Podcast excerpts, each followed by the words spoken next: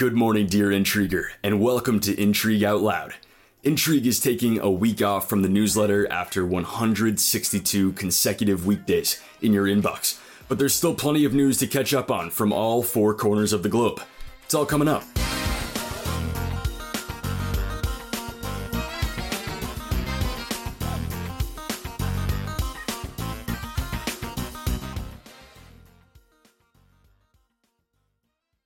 We start today in Latin America, where voters in Ecuador went to the polls over the weekend. As we've covered, Ecuador is, of course, in the middle of a growing public security crisis. Drug cartels from neighboring Colombia and from nearby Mexico have swarmed the country in an effort to secure control of ports along the Pacific coast and control the lucrative cocaine trade. And the competition between these groups has turned deadly fast. As recently as 2018, there were just 5.7 homicides per 100,000 people. In 2022, there were around 26 per 100,000. That number will almost certainly rise again this year and will include the name of a strident anti corruption presidential candidate, Fernando Villavicencio, who was killed just two weeks ago. So it's against this backdrop that Ecuadorians went to the polls on Sunday, typically flanked by heavily armed soldiers, and voted to advance two candidates a socialist named Luisa Gonzalez and a young businessman named Daniel Noboa to a runoff in October. Most encouraging to me, despite so much turmoil, so many threats of violence, 82% of Ecuadorians participated in the vote. Thailand held elections more than three months ago on the 14th of May and is still without a government. But that looks like it may change today. The political party Pheu Thai, the election's runner up, has agreed to join some of its rivals in order to form a coalition and finally break the deadlock. Why would they do such a thing? And why is it that the second most popular party, who trailed the leading party by nearly 10% in voting, has the mandate to form a government? Well, because the Victorious Party Move Forward, which campaigned on plans to limit the role of the all powerful military and the unimpeachable monarchy in Thai politics, had its bid to form a government blocked last month by the military appointed Senate.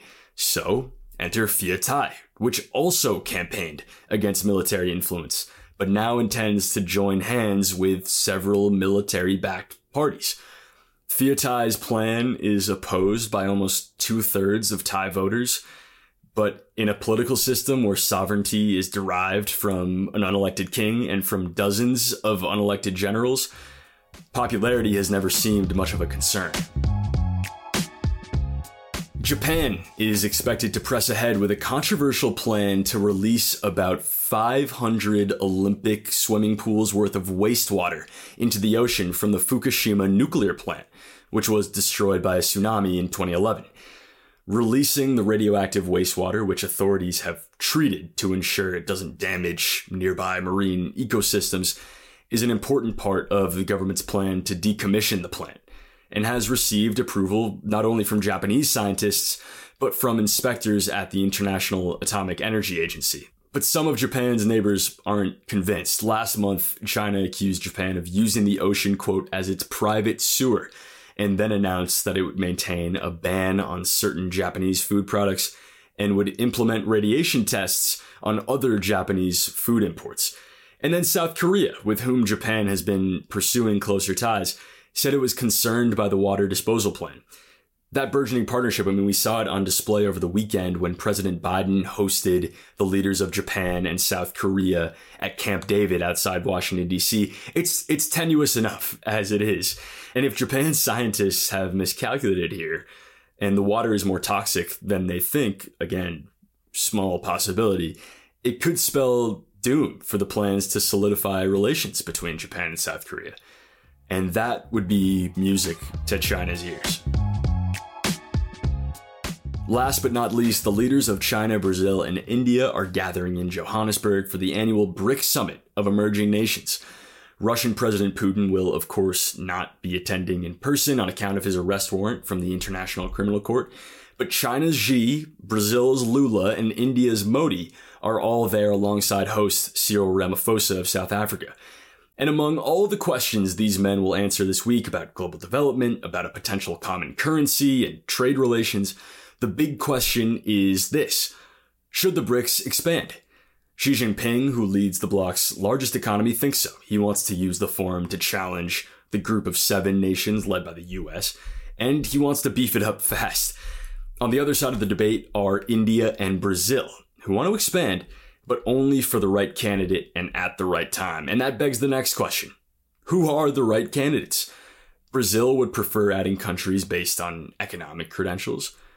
Russia and China, on the other hand, might like countries who are more ideologically aligned. So, as is so often the case with BRICS, we may be stuck at an impasse.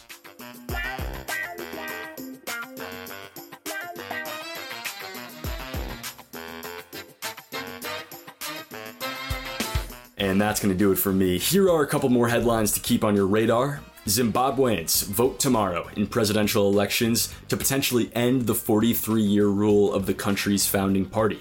And over the weekend, NATO allies Denmark and the Netherlands pledged to send more than 60 F 16 fighter jets to Ukraine, in an agreement President Zelensky said would guarantee Ukraine's victory.